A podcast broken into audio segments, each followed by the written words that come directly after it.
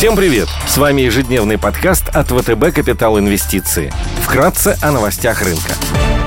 Глобальные рынки – Внешний фон с утра позитивный. Фьючерс на S&P 500 прибавляет 0,4%, Евростокс плюс 28%, японский Никей плюс 0,4%, а китайский Хэнк Сэнк плюс 0,9%. Баррель нефти марки Brent стоит 93 доллара 60 центов. Золото торгуется по 1896 долларов за унцию. Доходность по десятилетним гособлигациям США на уровне 1,94%. Сегодня в России празднуется День защитника Отечества, на Мосбирже не будет торгов российскими ценными бумагами. В Великобритании пройдут слушания отчета по инфляции. Также выйдут данные по потреб инфляции. Корпоративные новости. Среди крупных иностранных эмитентов сегодня отчитываются Booking, Stellantis, Danone, Barclays, Lowe's, Henkel, Vipshop. Идеи дня – на рынке акций компаний США интересно выглядит Disney, один из крупнейших медиаконгломератов индустрии развлечений в мире. Компания является одной из крупнейших голливудских студий, владельцем 11 парков развлечений и двух аквапарков, а также нескольких сетей телерадиовещания, к числу которых относится американская телерадиовещательная компания ABC. Одним из значимых драйверов роста для компании станет дальнейшее развитие стримингового сервиса Disney+.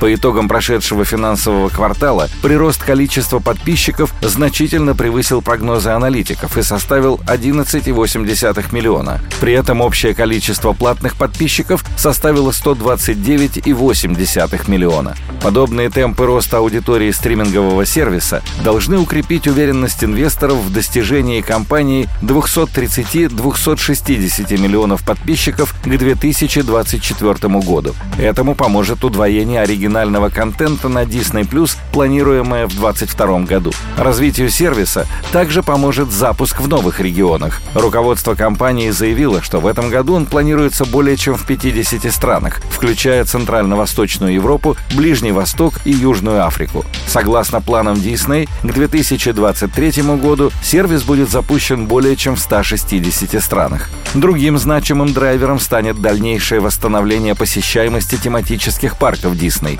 Несмотря на сохраняющиеся ковидные ограничения, выручка сегмента тематических парков за прошедший квартал достигла препандемийных уровней, хотя посещаемость все еще остается ниже уровня 2019 года. Потенциальное открытие Диснейленда в Гонконге и запуск крупных тематических аттракционов в других парках поможет развитию сектора тематических парков. Дальнейшее снятие ограничений поможет повысить посещаемость и финансовые показатели в данном сегменте.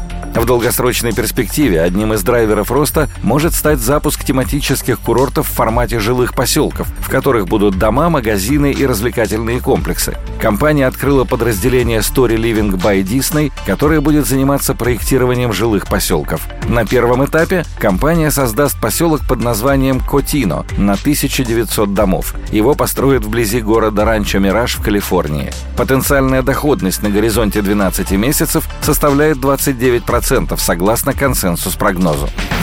На рынке евробандов продолжаем позитивно смотреть на долларовый выпуск «Газпрома» с рейтингами BAA2 от Moody's, 3B- от S&P и 3B от Fitch 29 года погашения с купоном 2,95%. Бумаги торгуются под 4,97% с расширенным спредом на фоне роста геополитических рисков. Компания имеет сильные рыночные позиции и устойчивый денежный поток. Высокие цены на газ окажут поддержку кредитному профилю компании компании в 2022 году. «Газпром» обладает низкой долговой нагрузкой, менеджмент прогнозирует снижение отношения чистого долга к EBITDA до 1х по итогам 2021 года. При этом запланированный рост кап-затрат не должен повлиять на планы компании по уровню долга. Открытый доступ к публичному рынку капитала и устойчивые отношения с кредиторами нивелируют риски ликвидности. Спасибо, что слушали нас. До встречи в то же время завтра. Напоминаем, что все вышесказанное не является индивидуальной инвестиционной рекомендацией.